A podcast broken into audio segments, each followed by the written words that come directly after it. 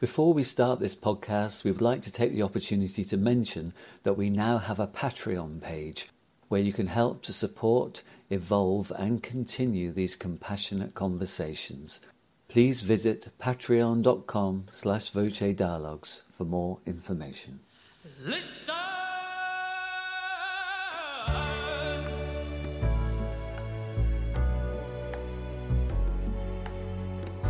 Welcome, everyone, to the Voce Dialogues Voices of Compassionate Evolution. I'm Chloe Goodchild, founder of The Naked Voice, and this is our new online community where we are exploring, deepening, and evolving our awareness of the transforming power of compassion. Enjoy these new dialogues with a wide range of artists, musicians, writers and philosophers, social entrepreneurs, and sacred activists. They are all visionaries, transforming lives through the art of conscious creative expression with practices inspired by their own unique life experience. The Voce Dialogues are dedicated to the compassionate evolution of life on Earth. Welcome, everyone, to another session of the Voce Dialogues, and it's my great pleasure to introduce you to Anna Lois Smithson, very dear friend and multifaceted human being. And I'm so looking forward to our dialogue together. Big welcome to you, Anna Lois. Thank you so much. I'm so glad to be here with you. So, everyone, just in case you may not know Anna Lois yet, you are in for such a treat. Anna Lois is founder and CEO of Earthwise Center. She's a visionary, scientist, published author, futurist, system architect, and global catalyst. She holds a master's degree in law and judicial political sciences from Leiden University. And Lois, you are the author of the Amazon bestseller Love Letters from Mother Earth The Promise of a New Beginning. Goodness, do we need to hear that? And your forthcoming book series, The Future Humans, with Dr. Jean Houston. Anna Lois, you are passionate about empowering people in developing our future capacities and creating the architecture for an evolutionary civilization. You're the lead architect of the Earthwise tipping point system. You're a powerful teacher of evolutionary leadership and transformational change, and your unique programs have empowered thousands of people and organizations from around the world you're also the member of the Evolutionary Leaders Circle, and that you have a wonderful website, theearthwisecenter.org.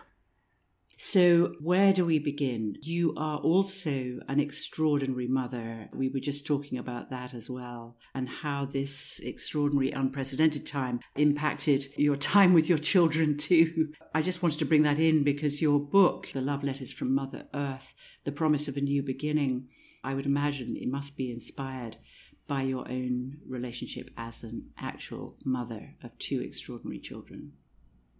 Wonderful. Thank you so much. And that's true. I very often have that uh, mother perspective to many of the things that I do.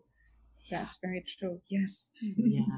Anna Lois, as you know, this is the Voce Dialogues, Voices of Compassionate Evolution. And this is a, a, theme that is so integral to your life. And I would just love to simply start by asking you, what is compassion and how has compassion shown up in your life?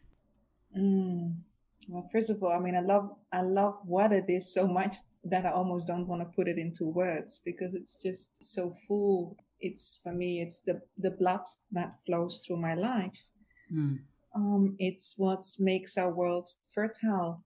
It's what makes you go deeper and deeper into your humanity and stretch out as far as you can to do whatever you can and to be who we are for creating a world that works for everyone, where everyone can thrive. And so for me, it's my go to anchor, really, what connects me with the cosmos. It's like I feel it's how the cosmos puts its anchor in my heart wow, to yeah help me understand how how do I prioritize what decisions do I make? It's my compass. So how it shows up for me in my life.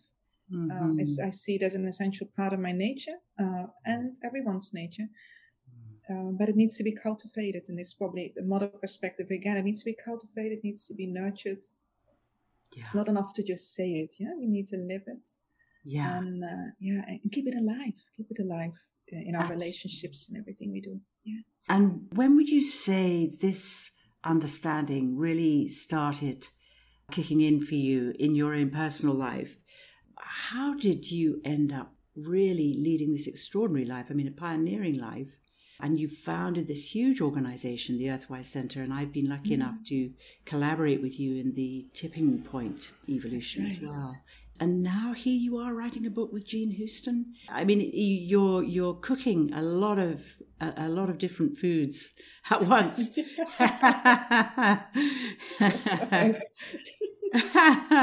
Is it possible to look back at your earliest inspiration for this journey? How it started for you? I think for me, it started from my relationship with nature, with the animals. I grew up in a small village in the Netherlands, mm. and we were close to farms. I thought humans were rather complicated beings. Um, and and quite confused beings that mm. kind of say things differently from how they feel them. Um, but when I would go out to the farms and I play with the goats and the dogs and the cows and the horses, it was very simple. The language and the communication was very direct. Mm. And it's from there that I felt the first uh, compassion. Uh, I really, I, I, received that compassion from nature. I suppose the contrast in the human world where I felt that um, it's not obvious for humans, mm. that then um, led me to, to go deeper and to see how is the world without it and how is the world with it. Yeah, then it became very clear that it's a flame of love that I feel that it's been given but we need to maintain it and that i see this as our responsibility as human beings is to be a steward for that flame mm-hmm. and that means showing up to it every day yes and also i, I have you know beautiful parents as well um, who love me very much so also their love of course has cultivated that mm. but i it started that early in life and um, just carried carried that through and then as you know i suppose most people there are moments when you feel it goes or it's diminished. And for me, when I felt that that the compassion is less, it's like um, the colors become uh, very dull, mm. even in my mm. dreams. And then it showed me, no, no, that's not that's not how life is meant to be. So let's turn that up again, and then mm. everything becomes alive. And uh, yeah, that's beautiful. Goodness me, I'm just remembering as you're talking, meeting you on that famous yes. bus journey from, from Athens to Delphi for the, for the, Now Academy, and and just having this instant connection with you. I mean, just very yes. aware of your groundedness, uh, of your connection with Mother Nature, of your embodiment of the Great Mother. But you know, I'm just also aware you. I mean, you definitely are. The balance of the left and the right brain is quite extraordinary. I mean, you are clearly a visionary scientist because you speak with such feminine warmth and depth and insight and intuition. And yet here you are having produced a master's degree in law and judicial political sciences. The balance of your of the of your thinking and that being an essential component of compassion. Uh, yes. you know, between the left and the right brain, the masculine, and the feminine dimension of of human behavior and so on is so important, isn't it? Mm, thank you. And I owe that to Bach. ah, say more about that. yeah. Uh, when I, I, started playing the piano when I was eight years old, uh-huh. my favorite composer was Bach. But the funny thing then is I actually couldn't read the notes, but I had this wonderful gift of being able to hear the music and, and being able to memorize it straight away because I saw the structure of Bach. So the ah. first years I would play Bach all the time, and my teachers didn't realize that I hadn't been able to read a note until they put me in an exam and asked me, "Can you start about there?" And I went, "No, but "I can't read the notes, but how do you play Bach then?" I said, "Yeah, well, but you can't. You see it? It's one structure. You know, you have the, the, the structure, and then you can just improvise and almost make it look like Bach." So it's from Bach. I feel by playing this again and again and again, and Bach also, uh, you have to play with both hands. So you have the melody both in the left hand and in the right hand. Yeah. Which is very different, you know, like with Mozart or with Chopin, which is much more dominant for your right hand.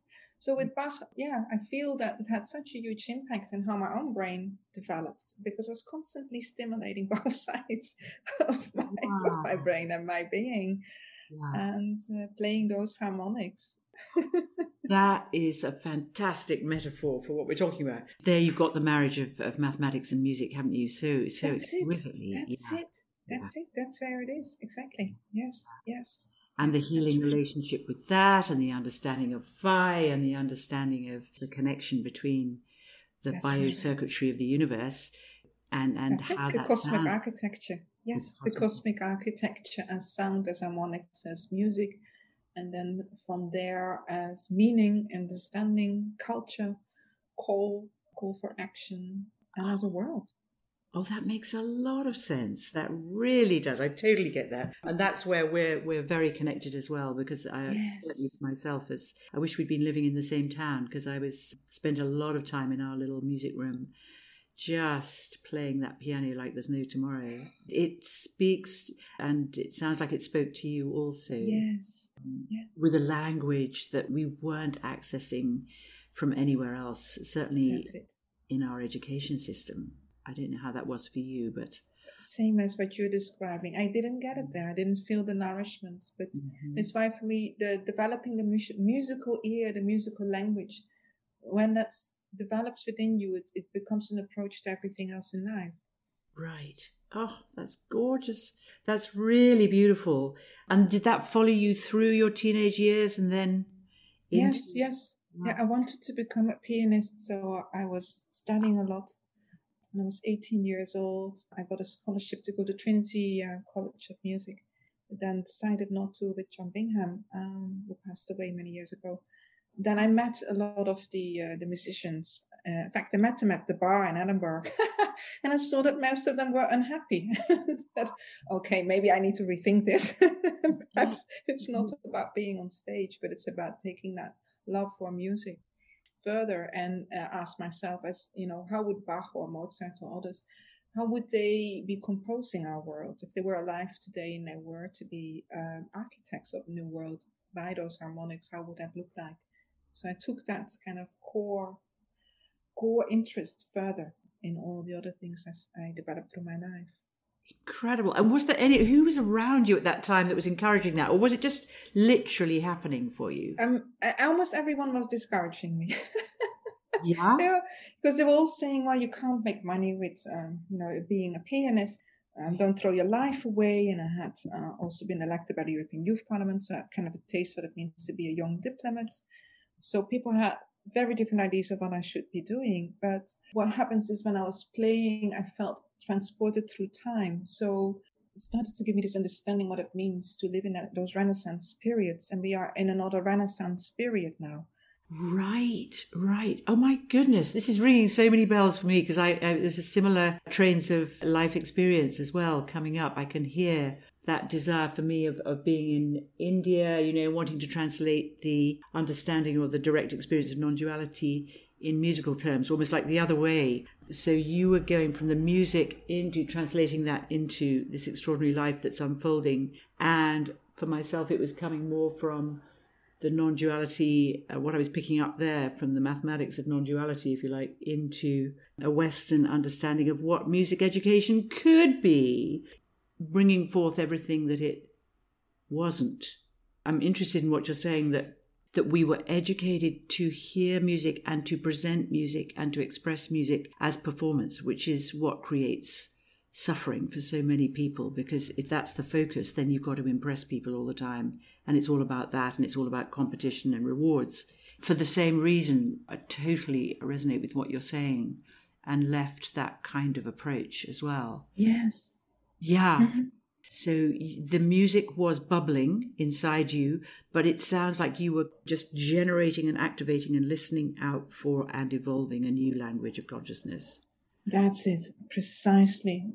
Right. Because this is where I felt so strong what it means to be alive right. between two major eras. Yeah. So to be alive in the in the great turning of times right. in the deepest transformation. And it's from there that I wanted to understand transformational change. And this is when I spent, um, I went to Australia, learned a lot about the indigenous people there, spent many years in, uh, in retreat as well, in meditation, to understand what do we need to become as the required people of this time um, to be alive to that, to truly bring the cosmos into being. Say more about that. What was going on there? Which which Indigenous wells were you in there in Australia? lovely to hear. Um, yeah, very very varied actually. Australian Aborigines, but mm-hmm. also mm-hmm. Tibetan Buddhism. I was going every Sunday to the Tibetan temple, and I was learning about the Heart Sutra wisdom and compassionate action. so we are talking about compassion before. And that I found very interesting because through those um, Buddhistic studies and instruction teachings as well, gave me a lot of insight about also the structure of the mind and also the more kind of fundamental nature of reality. Um, so this kind of my early cosmological interest also came from that. But then to the Australian Aboriginal wisdom, I learned to apply that then in the caretaking, to be a good caretaker, a good steward, what it means to be a custodian of wisdom. So it was really that, that balanced understanding, on the one hand, understanding the nature of my mind and the nature of the phenomena in our world and how to to peel off peel off to that fundamental ground of reality and then at the same time go further in into the earth into our care into our humanity so there's a it's almost like having two movements on the one hand you kind of go deeper inside yourself and at the same time from that compassion then you go deeper back into the world to apply that now so to integrate the human and the spirit, the the universal cosmic dimension. Yes. Of love. Yes. Yeah. Yes. Yes. Embody it. Embody it. Because I found in many of the um, spiritual traditions that were quite dominant, and even in many of the meditation practices, there's too much of an emphasis is always on transcending, going up, something like wanting to reach the top of the pyramid. And from again a woman perspective, for me, it was going the other way around. It was you know even our womb is shaped in the opposite direction it's it's it's not a pyramid it's a it's a vessel it's a chalice and so for me it was about incarnating incarnating the cosmos becoming its embodiment for that and uh, and that then further evolved as what are the systems that truly embody that, that cosmic wisdom amazing and so did you spend time with the aborigines as well what an incredible incredibly rich combination of those two cultures Yes, yes, exactly. And um, yeah, spent time with them as well.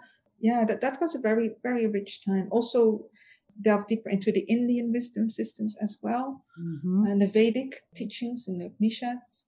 Mm-hmm. So it, it felt almost like um, having a, a taste of so many of our incredible Western traditions, but then looking for the patterns that connect and seeing that you know all of them we're exploring something really essential about it, what it means to be human.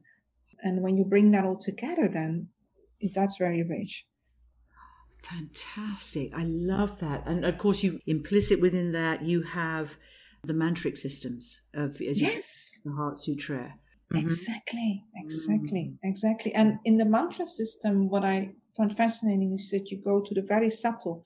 And the more subtle you go, the more you go geometric as well, and the more in some ways you go mathematical too. Mm. And then through my cosmological studies later, saw that the same kind of subtlety we see in the nature of the universe itself, where you have almost like the cosmological, then the quantum understanding, um, and yeah, and then all the way into the grosser areas of reality. And so, yeah, how to make that transition and in the in the mantric understanding, you understand that to go from very subtle, very the geometrical laws, all the way into the, the diversity and the richness and the blossoming of it all. Oh, that's incredible. I mean, I'm aware of what you're speaking about because of the incredible maps that I've seen you uh, create for the benefit of everyone that's collaborating with you in the Tipping Point Center and uh, right uh, Earthwise Center and so on, you have an extraordinary clarity of vision of how the, the Atman and the Brahman and the individual and the cosmic are interconnected. That's it. It's exquisite. It's absolutely exquisite. I just really hope everybody will go and just take a look at those maps because they are so helpful in just helping all of us to, you know, just to feel our place within that within the order of the universe, Mm. within this evolving new future reality. Yeah, yeah. That's it. Maybe that's what's so exciting about this time is that we, and it's funny about humans. It's almost like we always have to almost lose it all in order to value it. But it's it's like the last two thousand years. So many people have been focusing on how to transcend this world and Mhm. go into another world that's not earthly. And and now, as as we have pushed our world to the brink of destruction, we now need to go the other way in the other direction and and really to see how to work with the cosmological and the natural wisdom to create these beautiful fertile worlds and uh, to see the innate spirituality in matter itself so to have a completely different understanding about what matter actually is What is matter? that, uh, and, that's and what matters? yeah that's it what matters What- it what- matters a lot. our relationship with it and our conscious relationship with it, right? Well, exactly. And in the old dualistic worldviews, what we, and even scientifically, where you see these dualisms, people were thinking that energy and matter are different, and, and then as, as even space and time. And Mm. now more and more cosmologists are having this view that consciousness is primary, so the primacy of consciousness, Mhm. and that from that consciousness as a cosmic hologram is also an informational system, it's living information that is fractal uh, that is completely whole and unified and that that same information then expresses itself as energy matter and space time and that at no point when this information becomes energy or matter or energy matter as a constellation does it lose its cosmic information. There's nothing where consciousness is not. So consciousness and its qualities are intrinsic within everything and even within the very structure of matter itself. So then we could see, if we that way look at matter, then matter is, is the embodiment of how consciousness embodies itself and how consciousness has the capacity to localize, how to come from the universal all the way into the local and from the local all the way into the universal. And that there is never any time, a time that it's not that. Yeah. So why do we forget? What is all this forgetting? And and even unconsciousness itself is not the absence of consciousness. Exactly, exactly. It's just a veiling, is it? It's a kind of veiling of consciousness of in people's Veiling? mind. and What- force the disconnection. You know, children when we're seeing when children are born and in their first weeks and months of um, development, Hmm. and you know features this also in the PhD dissertation, is all interconnected there. I mean, the whole sensory capacity as a potential is there. It's just that children then later in the educational systems are taught to fragment. They are taught to divide. They are taught to pull things apart, but not to see the underlying patterns. And so I think it's a lot to do with we are kind of almost like teaching people to see out of wholeness, which is a mm. bizarre thing that we're doing because indeed, as you said, the wholeness always remains, the unity always remains, consciousness always remains. Just that we are in the way of looking, in a way of behaving, acting as if it's not whole and unified. Aha, got you. Absolutely. So, in the light of which your book, Love Letters from Mother Earth, The Promise of a New Beginning, what I love about that book is the way in which you, you set out the patterns and the structures Yes. in, and, and you restore them. That's that's my experience of that book, so that people can understand what we've just forgotten. We've we we haven't lost it. We just have been conditioned not to see it, not to know it. Yeah. Precisely, because if we're looking also in the brain itself, so in, in the book it takes you into the underworld, and that the underworld and the seven gates are really the lower part of our brain. So it's nothing scary, and what we think is unconscious Right. is just that it's just you know under the dominant areas of our brain. But we when we establish a relationship with this again, all the information is there. It was never not there. it's Yeah. a part of us too, and yes, and that we. Um, in indigenous societies, this was seen to be the head of the serpent. And so the head of the serpent is the is your brainstem. It's the Ah, seat of consciousness. You see, yeah. that generates the uh, delta wave patterns um, that then are used for the rest of the brain to process information of a higher order of complexity. Wow. Yes. I mean, that's such a metaphor, isn't it, for so many yes. universal creation stories. That's incredible. I just love the way you describe that there and taking it more into a more scientific and vibrational understanding of it that we can understand, you know, within and beyond a religious interpretation of it. That's yes. that's just fantastic. This must lead into your connection with Jean Houston. Mm Yes, that's right. in our Future Humans uh, upcoming book and book series. Yes, right. I mean she's amazing. She's a, of course a whole pioneer of the whole human potential movement, and a visionary in her own ways, adapted daughter of Margaret Mead, and she's been consistently for so many decades um, been in that question of how do we create a world that works for everyone and see you know her question for herself is also okay for a possible world you need possible people. So what do we need to to do and, and how do we need to change the educational system to make it sensory rich to truly develop the full human potential with also this understanding of our cosmological nature? And then she shifted that to the focus of uh, okay we don't have time anymore to be just possible humans. We have to become the real quiet humans of this time. It's high time or we're out of here. And uh, yeah so yeah. So the future humans, this book, say more about that. Where yes. how's that evolving? How's that cooking? Oh, it's it's wonderful, and uh, we're hoping that um, it will be published and ready to share with the world probably around European springtime or Northern Hemisphere springtime. We brought all this kind of rich scientific understanding and cosmological understanding and mythic understanding in the form of a novel that people can relate to with, with characters that the characters although are made up they're all based on things that we've experienced ourselves. And um, it starts with a young woman at the age of 25 her name is rose who almost dies after she got very ill with covid.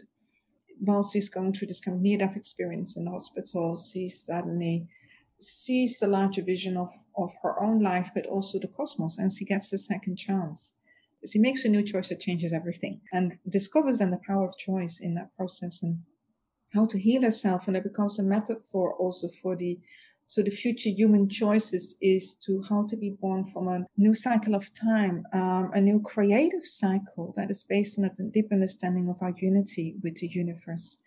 And she goes through this metamorphic transformation of the caterpillar and the butterfly. So she goes into the hospital as a caterpillar confused what's happening. My body is dying and collapsing, but then discovers her butterfly uh, potential. Mm-hmm. And through you know, being in that vision of her of her butterfly potential, her future human potential, mm-hmm. um, then starts to understand what is safe to let go, what is safe to let die, and surrenders to that transformation and discovers then how to support the world also in that same way with the help of her grandmother Verdandi, who is an indigenous woman living in Iceland, um, part Sami, part Norse, um, and well versed in the mythologies and knows how to guide people through the deep initiations. And her grandmother then helps her really to integrate her experience and to, as she would say in her word, make it useful for the world. Oh my goodness, this is incredible. And it's it's I mean it's also offering a it sounds from what you're describing, I'm I'm getting a sense of the power of the compassion that exists within us or exists within this human being, Rose. This is um, it. To, That's it. To navigate, also to dispel the fear of death, uh, it sounds like, and also to perceive a new reality in which death is possibly even an illusion and therefore our relationship with illness, with the loss of life, or with the loss of old life, is so often what prevents us from entering the new life. And it sounds like you're offering us an opportunity to really know and to be able to embody and to be confident that in this transition into the new life, into the future life.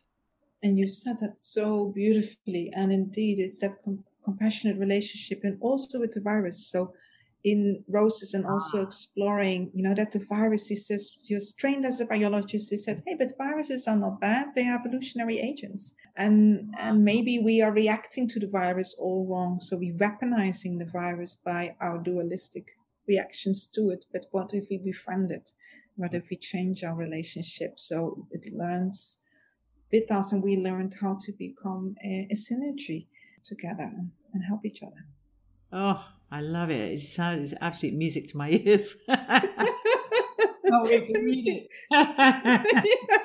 You'll be the first I'll send it to. well, I mean, it's it's incredible just knowing you as I do. You know how some friendships, and I certainly feel like this one is is a very old new, but yes. very you know very old friendship as well. And it, it's absolutely delicious just to hear how these different life themes have informed and and are transforming your own embodiment of compassion as well, which is mm. incredible, you know. And then you have these two gorgeous children in the next room who are your feet firmly on the ground. yeah, that's right. they must be very inspiring for them to know that they've got this story coming towards them as well. Um, yes. Naturally. Yeah, they ask me every day, Mama, when is it ready now? oh, great. finished. oh, I it. I can always become part of the story. yeah. That's right. oh, and Lois, well, there's so much more to share, and I and I just thank you so much, uh, and for sharing your remarkable and very unique and very original life. I'm just really looking forward to entering this new cycle of life that we're all on the threshold of. And oh, uh, yes, yes, together. Yes, to do it together and to make a place for that new life. When I've always seen is when in hardships, but also in so in death, and when the, the cosmos comes towards us with increased emotional powers, emotional energies. Yeah? So it's almost like the immune system of the, of the universe ah. for a new life. And if we see that and that make becomes our focused, then right. we see what's actually coming through right now, what's being born within us and through us in our world, and to make a place for that in our own life, in our hearts, within our relationships, in our house. Welcome it. Wow. Goodness, you cover so much ground in one sentence. It's just incredible. Because I'm thinking you're talking about now, you're highlighting the whole theme of immunity, what that really, really means, and how that is yes. truly accessed, and what its true purpose actually is, rather than the virus being the enemy. As you say, you know, it's... precisely, precisely. The real immunity is never about attack or fight. It's right. never about that. It's it's about the the ushering in new sets of relationships. That's true true health. yeah. Oh my goodness. Well, every blessing and, and fulfillment. And uh, I'm just so glad we can just carry on having these conversations together. Thank you so much. Thank, Thank you. you. so much and for this amazing conversation and our deep uh, friendship and sisterhood and for being on the journey together. Yes to that. Yes to that. Yes. Look forward to the next conversation. Same here. Yes. Wonderful. Thank you so much. much gratitude.